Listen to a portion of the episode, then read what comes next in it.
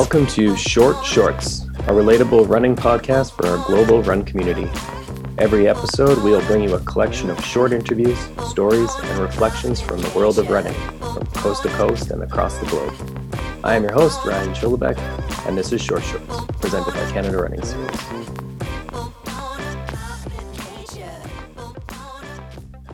Oh, hello there, um, running fans.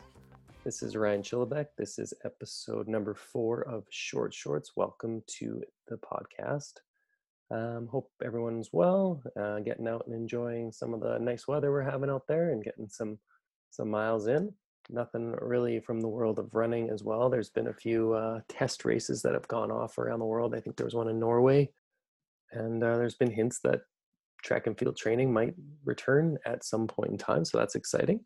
Um, Global Running Day is coming up very soon, and we're pretty excited to announce that um, lots of the races across Canada will be working together to put on a free event for people across the country to move with us on June 3rd.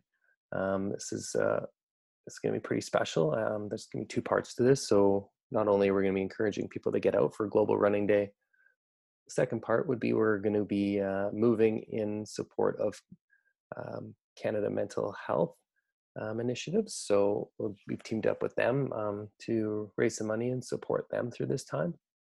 Um, as we know, a lot of uh, people with uh, mental health issues have uh, turned to running to help that. It's just a natural fit. Um, it always seems to come up in conversation in the running world is how you got into the sport and why you continue to do it. And there's a lot of us out there that uh, use running as a way to keep us balanced in life.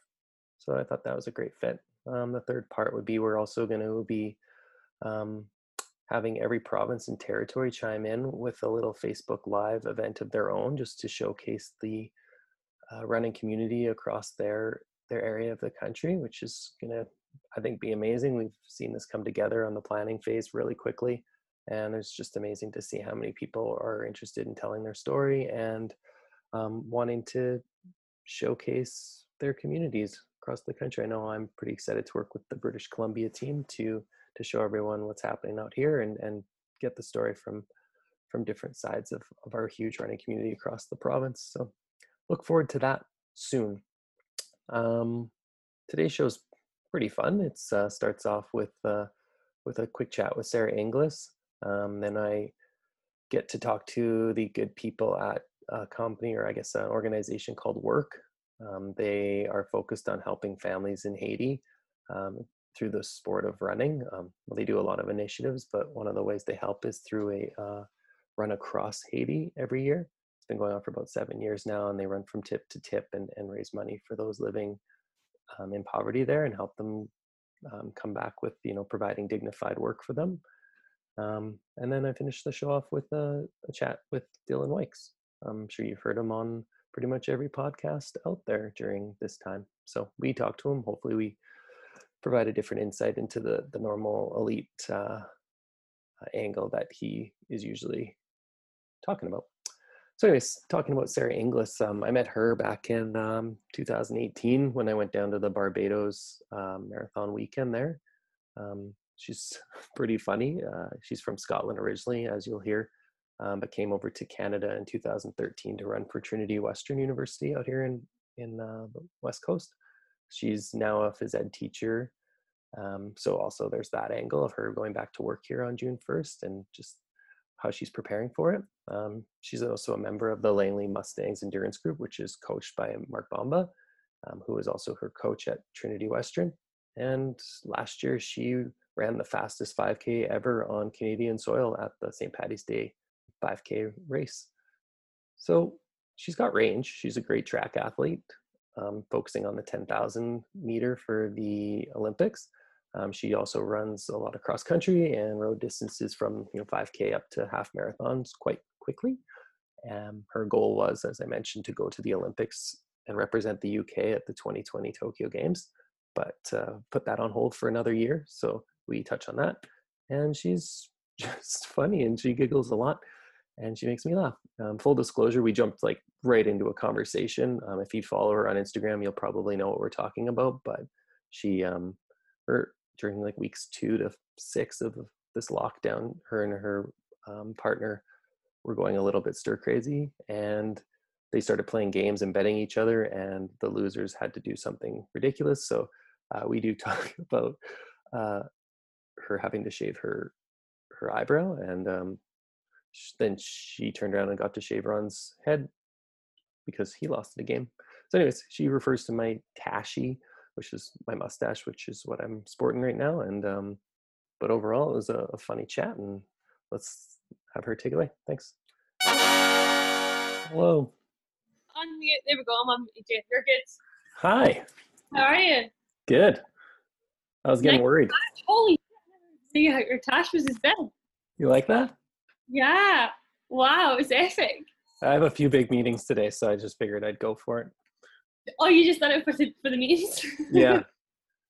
oh, that's oh man, I should have been in on that. Yeah. I could have like, shaved an eyebrow or something. I don't Yeah.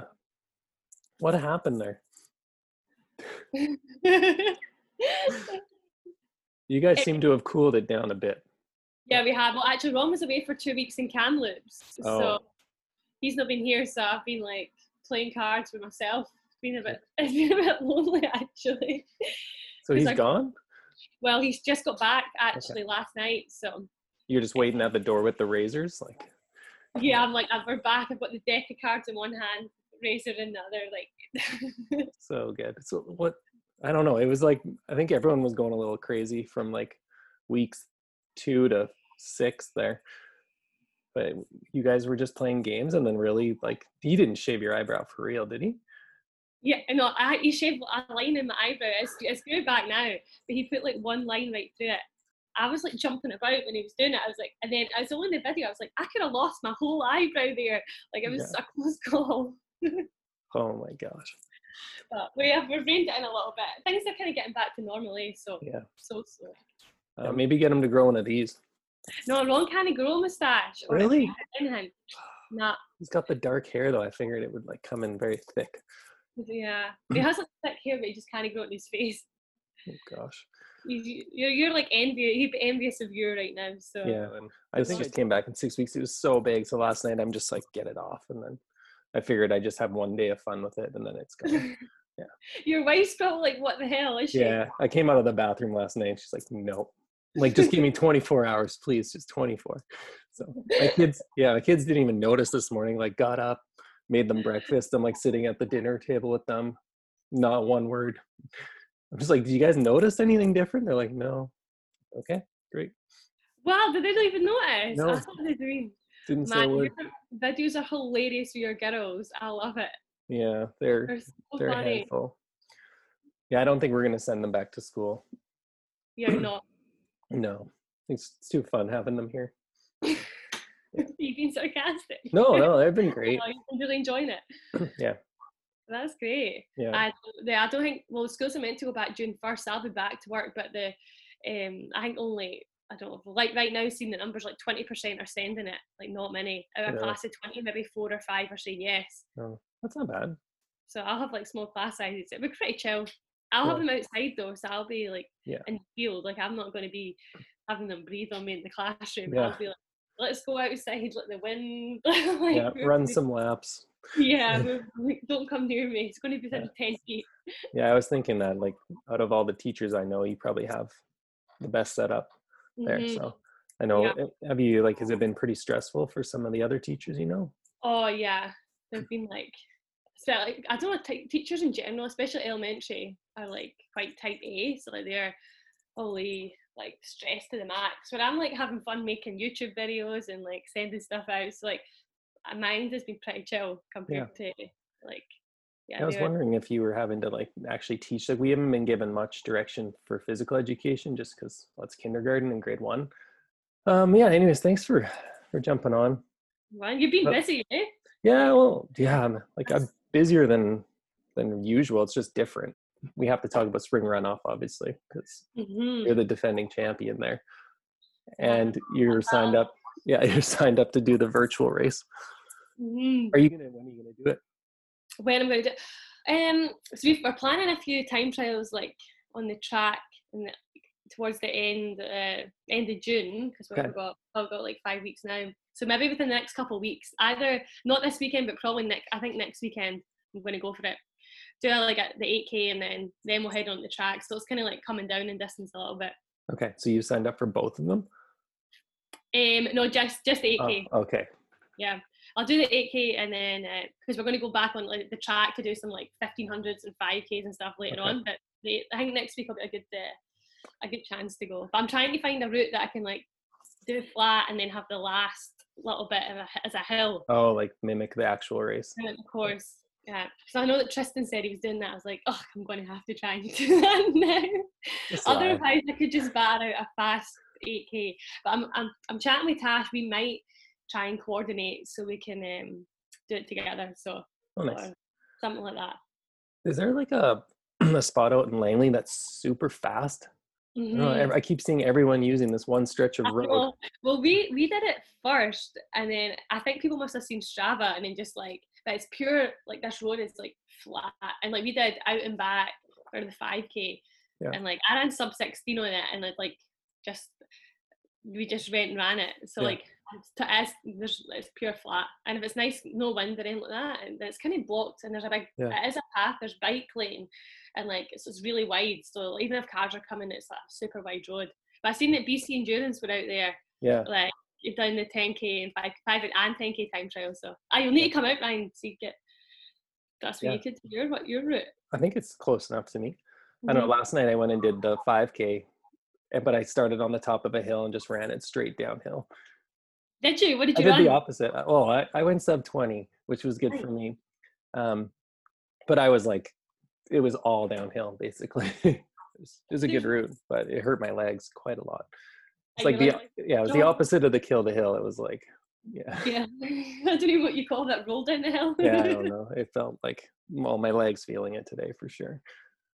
Um, so you said you might go in a couple weeks and, and try it out. What's the what are you doing the time trials for? Is it just for see where your fitness is? Martha wants to have like a season, so we're gonna get like that same cycle of like we put the like kind of transition onto track, have that like I don't know that go like getting the body used to running fast and then going back into base again. But we, mm-hmm. we were thinking about the marathon later on, so and we oh. still might we still might just like do these track races and then go back into base again and like do like a cycle for a marathon, even though there might not be a marathon at the end of it. But just Yeah. to kind of because Mark's never coached them to for the marathon, so I think it would be more like a trial and error, see what works, and then so we'll go through some kind of build for a marathon, and if it, it happen like if there's a race there, then we'll we'll go for it, and then if not, we'll just time trial. I think he said he said something about another a time trial, like a twenty mile time trial. I was like, oh, like if that, like Yeah. I don't know if I want to do that. I'd rather just do a race. That's a, that's a quick way to get your coach fired. Hey, yeah, I know. it's been nice knowing you. Good. yeah, I'm like, yeah, 20 minutes, see you later. No. So that's the plan. We'll uh, do a little bit of track and then Nice. Does- Does Mark coach the whole Langley Mustangs team? Mhm. Okay. So I don't know if you've seen it in the first half, the results that the guys did pretty well. Like they're Yeah, so I was watching. Yeah, because they're they have a pretty distinctive uniform. Yeah, it was just like, who are these guys? Like, yeah, just it was the had Tin Men up. so intense. Like Ryan had to cut a bit like that after the race as well. It's like it's fine when you're running, but see once you're at a road race, you're wearing a speed suit and then you finish. Yeah, like, you need to get that thing off. yeah, like you just don't hang around in a speed suit. No, it's not. It's not like waiting on your man kind of outfit. Yeah, you gotta have someone with like a towel there at the finish line or like your robe. yeah, so legit. Yeah. That's what was I gonna say? Oh yeah, so you're you're gonna do the 8K. You said you might do it with Tash there. Have you been eyeing up what other elites are signed up so far? I haven't actually looked. No, I've not seen. Maybe you could. Uh, you could tell me to get me more motivated, pump me up. I could for sure. I, I haven't looked at the the list yet. Um, seems like everyone's kind of maybe waiting to see what other people are doing. I know. But I don't know if I've not looked at the leaderboard either. So No, I'll do that. before- So I think Every, everybody waiting. Maybe wait until like, the last week in the yeah. cut off time, and then it'll just come out and like, bam it. But the thing with these is that you can upload more than one. So if you go out and you That's lose it, it's like a, a Strava segment or whatever. you have you can go hit back. So Okay, maybe that's true. Maybe maybe I'll do if I do it in two weeks, then I can bide my time, see if anybody tries to beat me, and then I can. I think that's what way it's going to go. Is like everyone's going to try to get a good time locked in, and then just sit back, and then on that last day, it's just going to be carnage out there. Just everyone going for it. That would be hilarious. Like Yeah. deadline day, just it's like deadline day at soccer where you just have to transfer window. Everybody just waits and then goes Yeah. goes. Yeah, you just wait till like ten o'clock at night, see where you stacked up, and then go out. There'll be the influx of these late night runs. Yeah. Do you think that the I don't know. I was, I was going to ask you if you thought that that was like good etiquette. If you could, like, from an elite side, if you just keep like hammering them and trying to like take someone out, if that's like okay. I don't. know. We don't know what's right and wrong in this in this virtual world, so we're just like, yeah. I say it's fair game. That's like see, even we, we've been all our whole group have basically been on Strava, so we've just had this constant like battle, like similar to what the virtual racing's like, but like on Strava.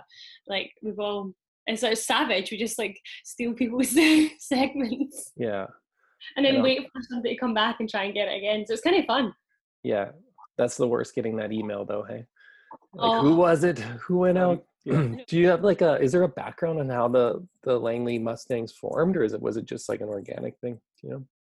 The, um, it was kind of organic because Mark had left Trinity Western University, Okay. and then he got in touch with Andrew Linton, who he's kind of like the who oversees the Mustangs, but it's generally seen as like a junior club. So when Mark Andrew messaged Mark saying they were wanting to try and create create like a post collegiate group because it's kind of like they have from nine ten years up, and then they all go to university, and then when the kids come back from university, there's nowhere for them to train and they kind of basically stop. So he's like had this idea of creating like a post collegiate group. So we were we were keen for that, and then we got a little bit of funding through the club for Mark, and then the group kind of formed from there. So so it's exciting. We've every year we've kind of gained another couple of people who graduate, and it's nice to see people still continue to run because it seems to be here like in North America. As soon as you graduate, there's like you just stop running. So Yeah.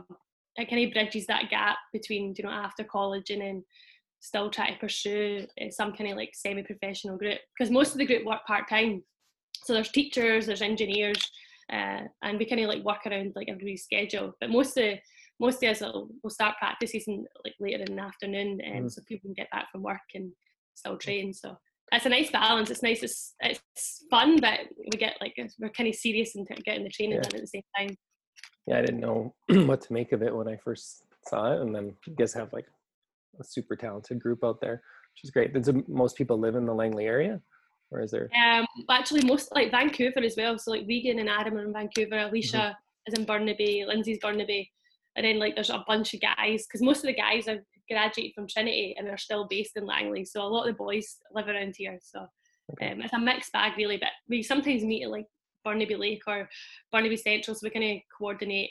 You know, but Mark lives out here, so and he's got kids and that. So most of the training build is based here. Yeah. I guess for anyone that doesn't know who Mark is, is what's his background? He said from he comes from Trinity Western. Yeah, he was a coach at Trinity Western for God, that must been like six or seven years, and then he left there. He's a teacher as well, so he also has a like a full time job Yeah. uh, and a family. So he's a busy guy. I don't know how he manages to do like everything, but yeah, he's uh, he ran himself back in the day. He had a few Canadian singlets, and then he kind of co- he said he never really chose coaching. He got opportunity for this job, and then it's kind of just developed from there. Yeah. Did you do you think that there'll ever be like a Langley Mustangs like junior club? Like uh, in terms of Well, I don't know, like the Coquitlam Cheetahs, or you know, like you see all these teams that roll into the um, cross country races, and they have like a you know pretty big range of athletes there. Of like, Well, like- they, they do have a big, they have like a, a Mustangs, like little ones. So they have like coaching for under 10s and then, oh, they do. Okay, so I got a few few years before I can throw Poppy into the super Yeah. competitive running. Okay. yeah, get her, get her to the Mustangs is where it's at. I don't know if there's a local club here. I don't think there is. I think Coquitlam's probably the closest one. the Cheetahs. Mhm. Yeah. The Cheetahs, Mustangs or the That's their full Cheetahs. The Mustangs, the Cheetahs. That's tough. That's a tough call. choosing it based on their Yeah. animal. I don't know. I think she'd be like, a, she wouldn't be on like the robots or something. I don't know what her favorite animal is. I know she likes horses or like unicorns. Is there a unicorn team? do you know? Do you know the unicorn is the national animal of Scotland? Really? Yeah, I learned that in one of our quizzes that we did, um, or one of the many quizzes we've been doing. Wow. I never actually knew that, but there you go. Holy. Well, that gives me something to teach her this afternoon. Perfect. Yeah, look that up. That's the lesson. We're going to Scotland. yeah, um, history. So I guess with talking about Scotland, are you like, were you planning to go to the Olympics, or was that kind of a goal there? Uh, this year, well, I was trying to get the qualifying standard for the yeah. 10k. So we planned to go to Payton Jordan. I think it was like two weeks ago now. It would have been um, to go for standard. Mm-hmm. So things had been going well. Like leading into St Patrick's Day 5k, we had some really good workouts, and I was getting mm-hmm. excited because I was way ahead of what I was what I ran last year. And last year I, I did that 32 11 10k, but I feel like I was capable of going under that because that was more a tactical race when I, yeah. I ran that the, te- the Canadian 10k championship. So that was the Pacific Distance Carnival, right? Was I? That was I, so good. Came down to the last 200. Yeah. yeah. That was one of my favorite races to watch last year. I was I was very excited about that race. It's good. Yeah. Yeah, you guys put on show. And everything had to feel the bongo drums. That was a yeah. good atmosphere. It was fun. Yeah. So um, I yeah, that was that was the plan. But thirty one twenty five because the standard for Olympics used to be thirty two fifteen. Yeah. And I was like, you know, and I ran thirty two eleven last year. So any other Olympic year that would have been good enough. But then this year they cut it down to like thirty one twenty five, which is a huge jump. You're talking like fifteen seconds quicker than the Canadian record. So yeah. I don't know. But it would have been a long shot, but I'd have been fun to see. But at least now yeah. I have another year to train yeah. for it. And the ten thousands fully focused there? Is you kind of mentioned maybe the marathon, stab yeah, like marathon. Yeah. Mm-hmm. If I could get like a December marathon. I know there's one like in Valencia and there's one in Japan as well. But um, was there anything else going on? I don't want to take up too much of your time here, but uh, not honestly, not. I've just been I have up my mileage a little bit just because I've got more time to. Mm-hmm. For the first time, I've been like full time athlete and like, you know, usually I'm like working two or three days a week, so yes, I've added like, more in. So everyone's mm-hmm. ready to race, but they're just there's nothing to do.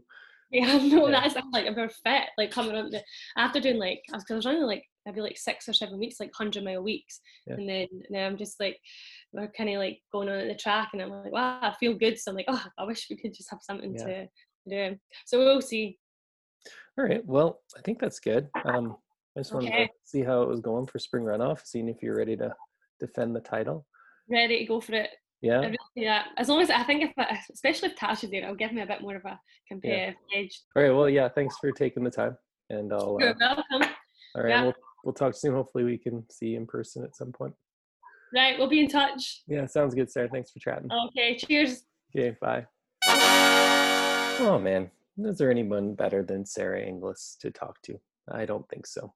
Um, luckily, she was just having coffee and uh, you should try to hear her after she has a couple of rum punches. It's pretty much impossible to understand her, but um, always fun to talk with her. She's uh, just such a great ambassador for our sport.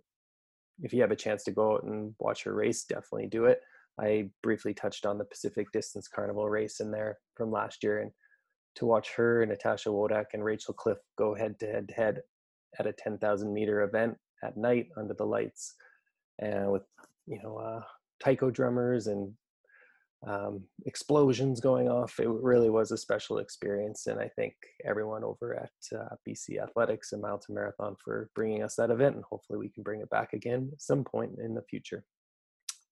Switching gears seems to be my favorite saying, but we must switch over to talk to someone I met through a contact at Ciele Hats, uh, my friend Dan and uh, it got connected with the fine folk at work. They are a, a charitable organization that uh, focuses on um, helping impoverished families down in Haiti. Uh, part of their mission and vision is a, a race, a, a run across Haiti from tip to tip uh, to raise money. And during this time, they weren't able to do the actual run down in Haiti, obviously, for various reasons, COVID related. So they switched to a virtual option where they were going to move across in May. And well, when this podcast goes out, we'll probably only have a couple days left in May anyway. So it's probably terrible timing on my behalf. I'm sorry about that, but something that you should keep on your radar for future years because they're doing amazing work down there. But I'm after talking with her, I was just very blown away with with what they're doing and just uh, you know checking out their Instagram and um, all the videos that they're sharing, the content. It's it's really cool. Anyways, I'll send it over to Vivian now. She's based out of LA. Hopefully, you enjoy this chat as much as I did. She's a great person. Hello. Hi. Hey, how are you? How are you doing? I'm good. There's uh there's some construction taking place outside our uh, building right now, so I'm sitting in a bathroom with uh, two sound panels in Okay. front of me behind me. I was Like- gonna ask you. I'm like, are you in the bathroom? This is a first for me. your you sound perfect. It's good. Great. Yeah. well, thanks for having me. Yeah, no worries. Thanks for coming on. Yeah. Yeah. And where where are you based out of? I'm based in Los Angeles. Okay. Yeah, so Christina is based in Pittsburgh, um, where I used to live, and where uh, we started the organization um, alongside, you know, the work in Haiti, obviously. So let's uh, maybe we'll backtrack. Um, just let you introduce yourself and and what work is. Yeah, hi. Um, I'm Vivian Luke. I'm the executive director at Work. Um, our organization's mission is to accompany families in Haiti out of poverty through good, dignified jobs.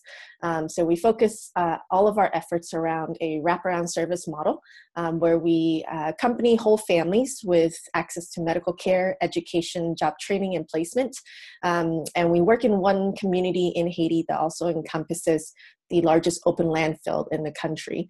Um, so, alongside that, we work with a waste collectors uh, network all across the country, um, about 1,400 strong, uh, alongside uh, the community Menelas that we work in. Wow. okay. Um, and I guess just this being part of a running podcast, how does running play into what work does?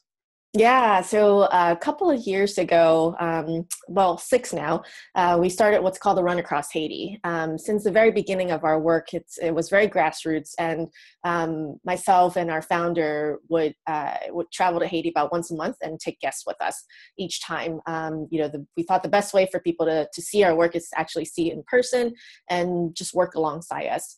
Um, and you know, through that process, we discovered the the so many parts of Haiti that's just beautiful. That is just really great for running um, and discovering and exploring. And um, uh, in 2014, one of our friends called us and said, "Hey, I'm running um, an ultra marathon, and, and I get to fundraise for an organization."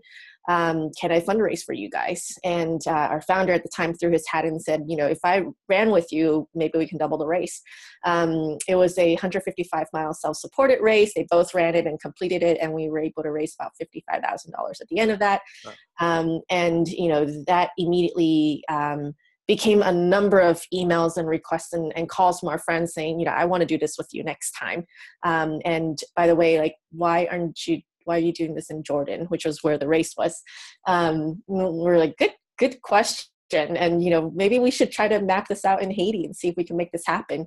Um, so we Google mapped a route uh, and invited a couple of friends and uh, our uh, our loved ones, our parents, to join us on the crew. And about a month before we left uh, for the run, we drove it to make sure the route is there. Um, and uh, it ended up being a 200 mile route uh, from the northern tip of Haiti to the southern end um, on the main highway uh, in the country. And so in 2015, we launched the Run Across Haiti. Uh, as a way for us to showcase what a beautiful country it is, and we felt that you know seeing it on foot it's a very different perspective than seeing it from the back of a pickup truck Mhm. uh, as you're driving along it and gives people a real nice perspective of the culture the region the, the beautiful terrain that's everywhere um, all over the country and uh, a- sense of just understanding of um, maybe a little bit of the history and the culture hopefully at the end of that Mhm. um, but more importantly we just want people to build their own perspective of the country um, instead of just reading about all of the negative news on Haiti um, that have been shared in across the media. Now that what was the first year that you did the the course in Haiti? Was that 2015? Yeah, Okay. So this um how how was that year? What how many people were involved? Like Yeah, uh, there were seven runners that year, and uh, about I want to say about 17 people traveling together, including our crew. Our founder's dad and his now wife, uh, my partner, joined us on the crew to drive and and help us get through it. We had a two-person uh, film crew joining us to document it. Uh, we had a guy on uh, like a Brompton little Brompton bike uh, biking across Haiti with us. Uh, it was it was a lot of fun. It was it was just discovering the country mm-hmm. um, on foot one bit at a time and uh, learning about what it takes to really support runners through this kind of a journey. Um, you know, uh, our founder and I both ran it as well, so we were both experiencing it at the same time, um, and it was it was just a really cool journey. You know, I think what we realized um, during the process that this is such a, a team sport um, that it's you know the the crux of this what what we gained from it was this community of people who've experienced it this this together mm-hmm. um, that you know when we return it was difficult to talk about the experience um, to those who haven't experienced it um, because there's just so much going on um, and so focused all at the same time uh, during that journey. And uh, just the little things of you know the the little um, nooks and crannies of Haiti that you pass by that you know maybe nobody else would have seen um, because they would drove they drove past it or they haven't noticed it because they they weren't running and you know trying to be occupied at the same time uh, thinking about you know another hundred miles ahead. Um, you know so it, it was it was a lot of fun. And you know we thought that there's really something here in uh, by way of um, uh, that we didn't actually have to explain why Haiti's so beautiful and why Haiti's so worthwhile. Mm-hmm. Um, that it was that the country explained it for for those who were traveling across it. Obviously, over the next year, you turn that into an ongoing event. Um, like, how did that evolve? What what does it look like now? Um, yeah, in the beginning, um, we uh, we just encourage everybody to join us. You know, uh, we're basically like we're amateur runners ourselves, but we did it, so anybody can really do it and train for it.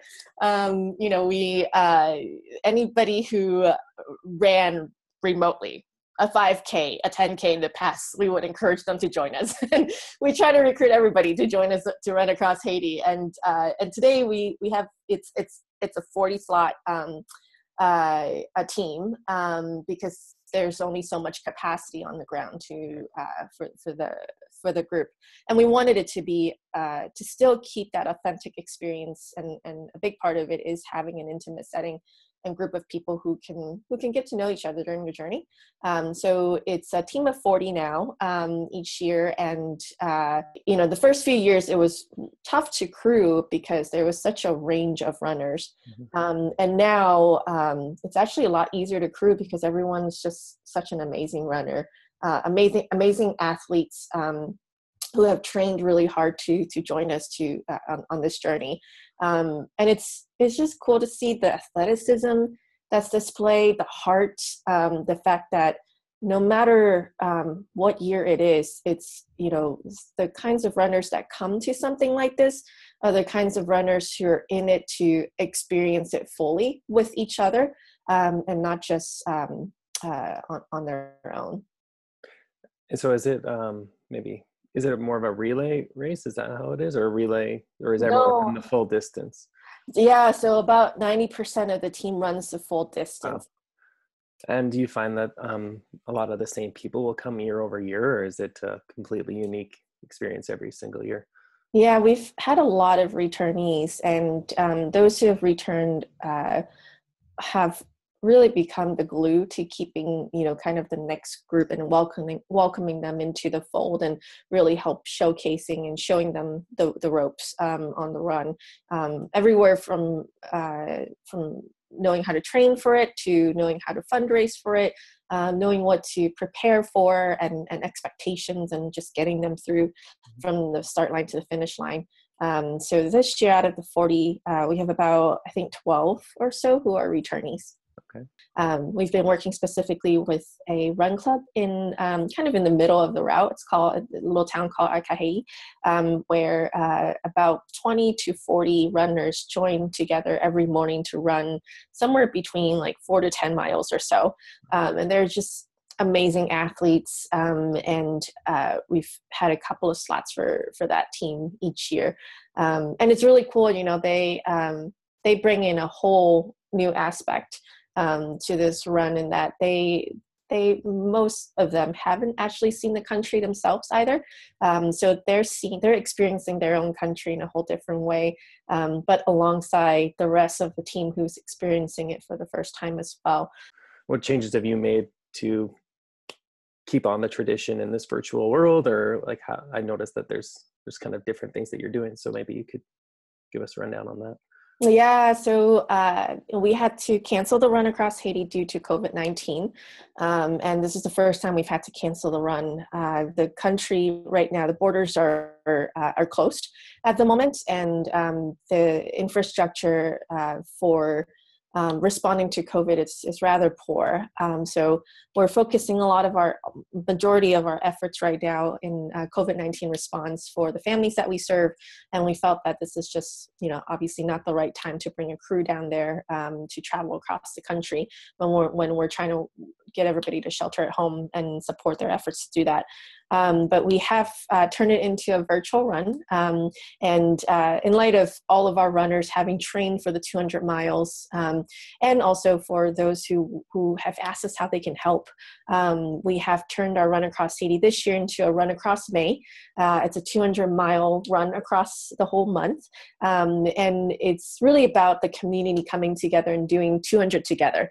Um, so we're opening it up to those who might not be runners, um, and want to do 200 of something else. Um, so there's a lot of uh, folks who are biking 200 miles, uh, folks who are doing 200 minutes of activities each week, 200 lunges, um, baking 200 cookies, uh, doing 200 minutes of uh, practicing the guitar and turning it into a real song at the end of this. Um, folks are getting really creative, and it's really cool to see that. Um, we have uh, just about 200 participants as well doing this all together, um, and many of them are also helping us to raise $200 uh, to support the efforts. Amazing. So, yeah, have you noticed uh, that the fundraising efforts are still like you're still able to do stuff in this virtual world? Is that yeah. yeah, yeah. We have initially set a fundraising goal for two hundred seventy-five thousand dollars for the Run Across Haiti, mm-hmm. um, and we're about sixty percent of the way there. So um, this uh, this campaign is, you know, we wanted to uh, still be able to raise the amounts that we need in order to respond to COVID nineteen during this time, um, and you know, I'm sure anyone who's in a similar role has had has found it difficult and conflicting to to um, to to ask people for things and ask people to to connect and do things right now um, and you know we certainly felt that same way in the beginning when we had to cancel the run and turn it and and see if we could turn it into something else um, but our community was the one who really reached out and said you know even though we can't be in Haiti, you know, we love to help. How can we help? What can we do? Um, and you know, when we started mapping out this idea, um, everyone just felt it was a great way to to get together and band together and still do something for Haiti. Um, so uh, we are we're, we're, shooting for the goal still, um, and as a as a team, as a community um, of more than what we started with for the run across Haiti. You know, I, I I feel like we can get there together. Yeah, but like, how can people get involved at this point in time if they want to? Yeah. Yep. So they can join our run club on Strava. Uh, it's uh, the run club's called Run Across Haiti. So it's www.strava.com backslash uh, clubs black backslash run across Haiti. Um, and you can, uh, on that site, uh, register for our run across May. Uh, and um, you commit to whatever you want to do. Um, really, if, if you feel like you can still run 200 miles, great. A um, couple of our run across Haiti runners actually mimicked um, the entire route we would have run in Haiti and did their 208 days. Um, or if you want to bike 200 miles, if you want to just do 200 minutes of activities and over the next two weeks, um, whatever makes sense to you, uh, you know, to to join us. Um, it's it's really about the community, about being together and doing this together. And if um, someone couldn't do anything, they could still donate. I'm guessing. Um, yes. Okay. Yes, so you can still make a donation on our website at www.dowork.org backslash donate. Okay, we'll definitely put those links up in Thank the uh, yeah in the show's notes. How did you guys get involved with um, Ciele? So uh, a couple of our runners here in LA and, and, really the community of runners here in LA connected us with with those guys. And okay. um, the company was um, it was a couple of years ago, so they had also just started, and um, you know we felt like our values aligned, and that there's a lot of folks on both ends that um, would really appeal to each other's work, and so. Um, they've been just amazing supporters of ours, and and I hope we have been to them as well. Yeah, I know there's a quite a large Haitian community up in Montreal where they're where they're yeah. From, so I didn't know if there was a, a connection there. Um, yeah, there's definitely a couple folks um, who've reached out to us because of of uh, their showing of support of our work. So it's really cool to see that. And you know, this like the the 200 Together Run Across May campaign has really shown us what um, what a global community you know all of this all of us is a part of right now in, in light of covid as well. And the need um, and the want to support each other knows no bounds. Um, and i love that about it and i love that about running in this running community. It's just really cool to see the, the range of people who are involved. Um, we've got a six year old um, who's doing like 200 seconds of uh, wall sits a day with with his mom it's really cool to see how everybody has tapped into this and, and joined us. And, um, you know, this is a community that we love to continue to see grow. And uh, whether they end up in Haiti with us or not, um, you know, we, we know that their heart's in, in the same place as ours. Pretty amazing. cool. Are you guys uh, sharing this information with everyone? Like, I don't know how like yeah community like how's the community look? How are you tying everyone together there? Yeah so there's uh there's internal communications going out to the whole community regularly through our run club uh, on strava and through our emails as well um, but we're also sharing a lot of this via our social media okay. and you can find us at uh, dowork.org uh, on instagram and on facebook as well. Amazing. We're actually a lot of our runners have um, and participants have um, have shared their own stories and, and hand wrote them for us, um, which is really cool to see. And um, uh, one of the ones that I'd love to highlight, we have a second here. One of our current runners when the run across Haiti was canceled, she was telling her family about it and letting them know that she's going to do this 200 miles on her own um, instead. And uh, her grandmother, who's 81 years old, and her aunt um, uh, decided that they would relay 200 miles together. Grandma Carolyn ran 77.8 miles, and Aunt Colleen finished with 126 miles. Um, and uh, I think I'm pretty sure they finished on like May 13th or something like something ridiculous. Um, but they shared a quote with us uh, for our community. Uh, says the two of us have been running together for almost 40 years. Allie has now carried our family's tradition into the next generation and has found remarkable ways to motivate and inspire us. When the run across Haiti was canceled and Allie uh, issued her 200 Together challenge to friends and family, we thought it would be a great way to support her and her commitment to work. We've all had to sort of redefine what being together means in these unpre- unprecedented times. For us, uh, sharing common interests and goals is a way to keep the bond strong. That's amazing. It was really cool. Yeah. yeah so cool. Isn't that the cutest? It is really. yeah. Well, you should be very proud. It looks like Thanks. amazing initiative and um, yeah, hopefully we can talk to you later when everyone can get together and actually run across Haiti. Yeah, yeah I know. I hope I hope you can come down to Haiti with yeah, us. Yeah, I'd love to. But you're making big impacts on people's lives, and that I should so. be yeah, it should be celebrated. I think. Yeah. We need, we need positive things to think about right now. We do. yeah. yeah we sure. really do. It's yeah. easy to just get uh, stuck with you know all the all the news that's going on out there yeah. A very singular topic right now. I guess that's probably a good place to, to pop off. I yeah. another meeting. But yeah, thanks thanks so much for chatting. That was an awesome story and definitely gonna stay in touch with you guys over Instagram here. Yeah. All right. Well, thanks awesome. so much. Vivian. Thank you. Thanks for your time. It's good no to problem. meet you. You too. Bye bye. Thank you, Vivian. It is amazing when we when we hear about uh, the running community coming together to support those in need. Everyone, if you can follow dowork.org or check them out on their social media pages, then that would be awesome. there's only a few days left in May to support them this year, but they do um, support the Haitian community year round with other initiatives. And when the run across Haiti comes back in the future, hopefully we can all be there to support them with that as well. I also got the chance to talk to Dylan Wykes. He's one of my favorite people to talk to. Don't tell him.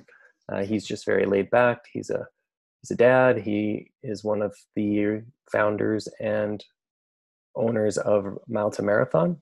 He was based out of Vancouver before, so I got to hang out with him and, and run with him. Well, not run with him, but watch him run in the past. Uh, he's now in Ottawa with his family. He went to the Olympics in in 2012, London, and got to tell some some interesting stories from there. But all around, he's just like a chill guy. He works for the Ottawa Marathon now with the elite program, and uh, just has a good good take on the running industry and the running world in general. So hopefully, you enjoyed the chat with him here. Take it away. Just wasting my time. Imagine what you could have done with those eight minutes of your life. I just sat here playing on Instagram. What's happened on Instagram today? Oh, everybody's getting juice. You get your pros? Oh, baby! He's back. Woo! Everyone's getting their pros. Look out, Strava. Look out. Um, yeah. What do you want to talk about? You got 17 minutes here. I don't have anything to talk about. What do you want to talk about? I don't know. I'm gonna do something funny. Like, uh, well, my original one was like getting a story out of the Olympic experience. I met Weird the Queen. Yeah, you met the Queen.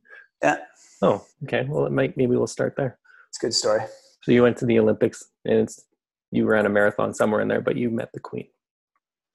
Yeah, I met the Queen. It was kind of a funny story because uh, I, I went to the opening ceremonies, and, and the way Athletics Canada has things set up is like you only come into the village to get like your accreditation and things sorted out, and then you have to leave, go to like your training camp so you can focus, and then come back to compete in your event.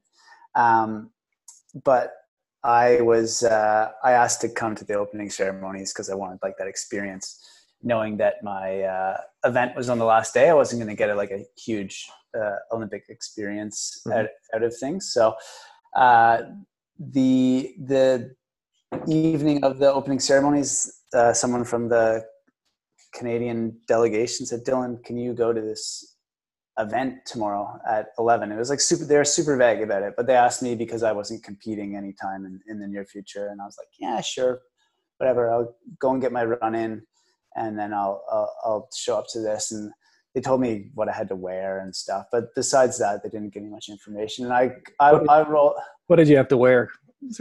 oh it was like this uh, the like this team the Oh. gear wasn't great it was like this team canada like kind of rugby shirt with Oh, like a, I had to wear some khakis and That's figuring like some kind of jester outfit or something. But go on. Yeah. it was just standard issue Team Canada gear. Anyway, I roll up to where I'm supposed to meet these people, and I was like maybe two minutes late. And the look on the this lady's face from this, she was just like, "Dylan, we have to go now." I was like, "Ah, okay." I thought it was just like some sort of luncheon thing, and uh, so she anyway she treks me through the village, and we get to this building and super high security and they didn't tell me anything about this Did the like, building look like a castle? it you- was not at Okay. Buckingham Castle. That would have been amazing. It was. We were still in the Olympic Village. Okay. Uh, it was a two minute two minute walk, and I walked really slowly. I'm a terrible walker. I can run, but I can't walk. She was getting impatient with me, this lady.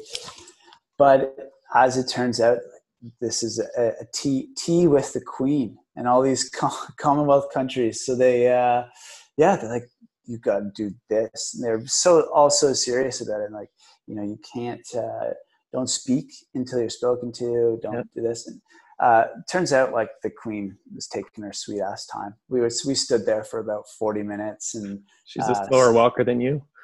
slower. I don't know what I don't know what she was up to that day. Um, and yeah, she she rolled in. Turns out she didn't have time to have tea with us, so instead she just went around to these different Commonwealth countries. The the person that was there to represent them and shook their hand and I don't know what You she touched said. her? Yeah, it's like don't don't put out your hand until she puts out hers. You know, don't speak until she speaks to you.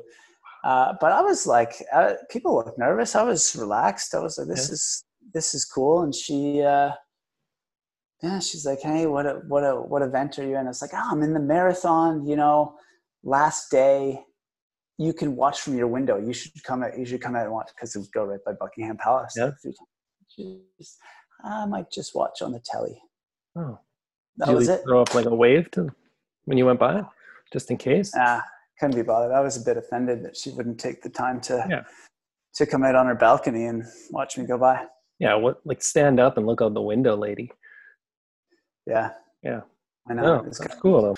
Okay, that's that's good. So she was spending some time in the athlete village, um, hanging out. Didn't drink our tea, but she No. she came and hung out. Um, that's pretty cool. What? Uh, so you went, you you took in the opening ceremonies. It So was it was about that. uh, it was it was amazing. It was uh, my one of my childhood heroes. Simon Whitfield was the flag bearer. Hmm so that was awesome. He's from Kingston. I'm from Kingston, and uh, so so that was cool. And it was just such a uh, it was just a, a good experience. We were coming through the tunnel. It took us forever to get there. Yeah. You walk from the village to the stadium, and it's probably like one mile, and it it was like a three hour walk. Actually, Simon Whitfield had a chair. He had like a chair that he would whip out and sit down on every once in a while because it's just like this really long procession. You can't go anywhere. It's like really high security.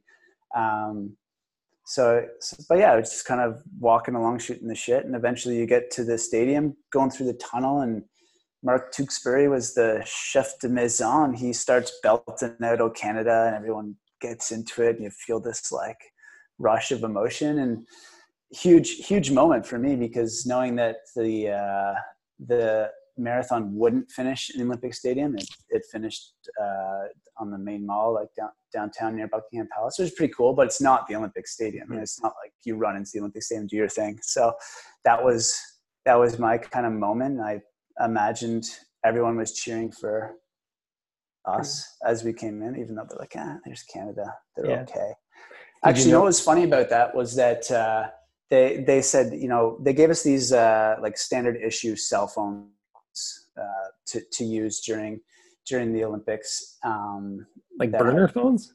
Yeah, they were the Samsung sponsored them. They're kind of like burners because you had to give them back at the end. And data, and they're like, do not look at your phone for the first like three minutes that you're in the stadium. And there is a picture in the paper uh, of of the Canadian delegation, and my, I've got my head down looking at my Oh phone. no. Uh oh. Did you have someone videotaping it at home or like taping it, and then did you could you point yourself out in the crowd or anything? Yeah, I I don't uh, remember being able to pick myself out. Besides that, besides that uh, shot in the paper of me with my head down, looking at my That's phone. That's your legacy. Damn. I don't Um, even know what the text message was that I got. It must have been must have been a great text message. so.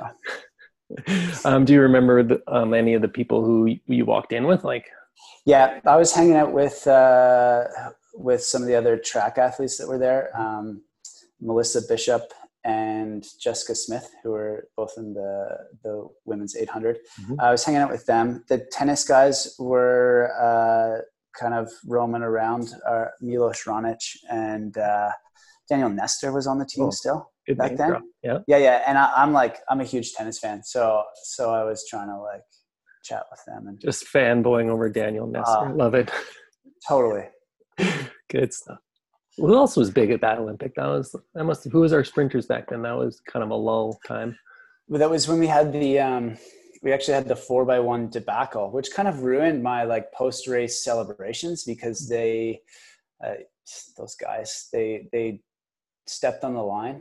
Jared Jared Connaughton stepped on the line, and like the mood uh, in uh, amongst the team afterwards was just like, huh. Everyone was just defeated. And I was like, guys, I had a good race. I was like, where's the party? And it was just like, meh. So we didn't have DeGrasse. We we had a good four by one team that Yeah. that spoiled it for us all. Um, Dylan Armstrong was big then. He was in he was in my room.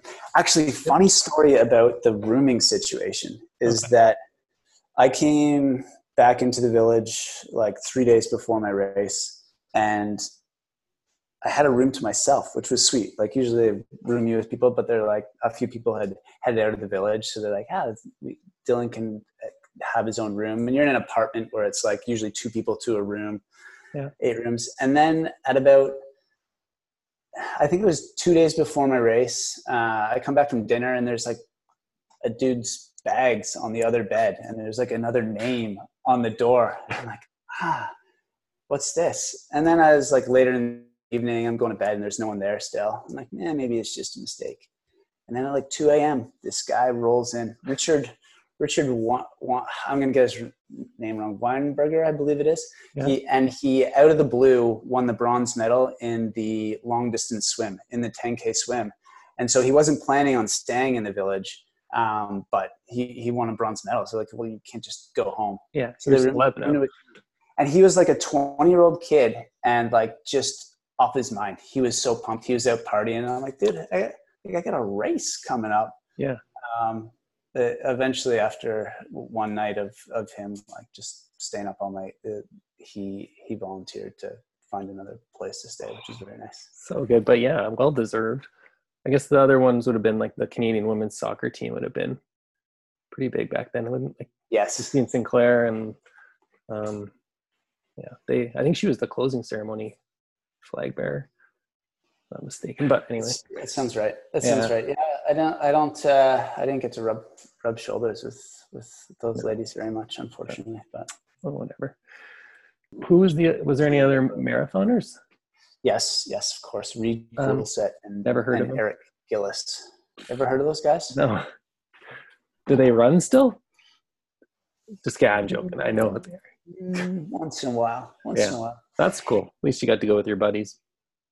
Yeah, they they were uh, they were there living the same experience as me. Did they come in for the opening ceremonies as well, or did they take it more? They did not. They they did not. They were. Uh, I was training in Switzerland in St. Moritz at high altitude, so I was already in Europe, and it was kind of easy for me. I think they stayed home in Guelph. They were they didn't opening ceremonies it with me, but I was I was glad I had that experience. Yeah, yeah, you played it, played it right. I think so. Um, what like out of all the elite athletes that you know, who's got the weirdest um, pre-race routine? Ooh, that's a tough question. Um, I would say Rob Watson. You know Rob Watson? Heard of him Mr. Like he's usually super chill, super laid back, and he gets like he gets nervous before a race, and he's got to like do certain things Like what? at certain times. I don't have anything specific to dial into. He just gets like all all nervous and stuff, and it's like you see this different side of, of people when they're like before a race. And then everyone's probably like, "Are you okay?" And then the more everyone asks him if he's okay, he's like, "Am I okay?" I don't know. oh, poor guy. He maybe he's getting into that meditation stuff now. Though, so Ah, you know what? He's probably he's done his mindfulness training now, so he's probably mindful. he's all zen out there now. Yeah. Doesn't get, doesn't get scattered. I was hoping for a good one. Um, I don't something have did something super weird, like had to flick light switches on and off. Or um, I know, like from being in front of like the race crowds, there's, there's definitely like different energy levels from some of you guys. Like you're always really chatty, but other people are just like all business. You know, like they go way off, get alone, like go two streets over and kind of do their warm ups on their own. Um, I can't remember who it was last year in Edmonton. I think it was Cam. I was like just sort of observing everyone warming up, and he was just sort of sitting on a sidewalk, like, like that's not the look of someone who's about to win this race. And I remember just noting that to myself. I'm like, huh. Okay. And I took all my money off of him right then. No. But Change the form. yeah, no, no, but you know, like it was just, you know, he's very focused. It's a huge, Yeah. it's a huge mix of what of what you get out of people. It's like, yeah, some people are, some people are super chatty and trying to get in people's heads. Other Mhm. people are just like, What's uh, what do you make of all this Strava stuff? I am. Uh, what in particular? Are we talking about people going for Strava segments, or are Well, we talking about people twofold, charging money for Strava? both. Right now is uh, like everyone was getting all bonkers about Strava segments. So I didn't know if like how the elites are approaching. But then the other side of it, now that they have everyone super amped up and motivated by these segments, they've sort of taken it all away from us at the same time. Mhm. So Mhm. it's kind of like causing some some negativity in the the running world. But maybe it's not as big a deal as we think. So talk me through it. Well, I think some of the elites were just really bored. Like no one know what to, no one know what to do with themselves. Actually, within Mile to Marathon, we had a yeah, there's a Slack channel just for just for segment hunters. You know, somewhere to channel their competitive energies, and uh, and that's where it went. And people were getting all excited about it. But I assume most of you have the premium accounts already. I do not, Okay. Um, but then- and I will not. Okay. So as a coach, though, is it really a big deal? Like, do you need it? Can we um, survive in a world without premium Strava? I think we can survive in I think I think we can survive. I mean, there's two sides to the argument, right? It's like some people are, are like, oh, it's only I don't know what does it cost? Five, seven, ten Yeah. dollars? I think seven bucks a month. You guys are hinting on online right now about a a soon to be coming back to you mile to marathon. I don't know what this is all about, but is there Super a plan? It's very vague, It's, it's so vague. Yeah. that but was it's hopeful. that, that you you nailed our marketing right right there, Ryan. vague but hopeful. We needed we need to give the people some hope we, f- we feel like people need some hope right now but uh, we we can't we can't give people a, a straight answer at this moment either. It's really tough because it's uh, it's hard. It, i think the it has to be a bigger decision than just okay are, are people going to get sick or, or, or are we putting them at risk of getting sick if they gather in a group organized by us? I think it's a bigger issue than than just answering that question. Um, so you know we're trying to dial into what obviously the provincial governments are saying and then even provincial sport organizations like we have to be in, in tune with what bc athletics is is saying so that it's it's complicated and people Yeah. people want to get back out there i know there's groups like informally meeting and stuff like Mm-hmm. that but you can't just be like hey show up Yeah. and we'll wing it we Yeah, can't wing it yeah people just got to be patient be Yeah. patient with us you Patient. know? And in the meantime, just watch this super vague video that gives us hope. Oh man, I got so jazzed up when I saw that video. I was like, ah, this is this is great. I This missed is what I needed right now. It was it was what I needed. I was in a I was in a low spot. I was like, oh, this is all too much for me. And then and then we had those videos edited. Actually, Jody Bailey took that video um, like a year and a half ago. Yeah. And I mean, Jody's Jody's a, a good friend of mine. He's been great for us. But after he did it, he's like, I I hate video. I don't. I, I'm not going to edit this. And then it just kind of just sat there for a year and a half until I convinced my friend um, Stephen Kirsch to to take a stab at editing it. That's good. That's really good. Well, we could find another time to talk. I like to hear another story about the Queen or something sort of running let's- related, but not specifically depressing. You call me. Okay, anytime. I'll get my people to call your people. And either way, we'll see you on Global Running Day out there. Oh, I can't wait. Okay, buddy. June 3rd. Thanks for the time. Okay. Ciao. Okay. Okay, that's it. Wrapping it up. Thanks, Dylan. Um, always a just a great guy to chat with. If you don't know him, just go up and, and talk to him. Next time you see him, bring up Daniel Nestor. Um, talk about shoes, whatever. Just bug him. Tell him that Ryan sent you. I think that's it. I, I'm going to wrap this one up pretty quickly because I think it's gone on long enough. Uh, some good chats today. Look forward to bringing you some more good content in the future. If anyone has any interesting stories from the world of running and you want to chat with us, then just get in touch with Canada Running Series. Uh, you can do so through our Instagram pages or through our website contact forms. We'd love to hear from you and tell your story. Take care out there. Hopefully, everyone has some happy and safe miles. And uh, see you on Global Running Day, June 3rd. Get out there and move. For more information, check out our social media channels. In the meantime, bye.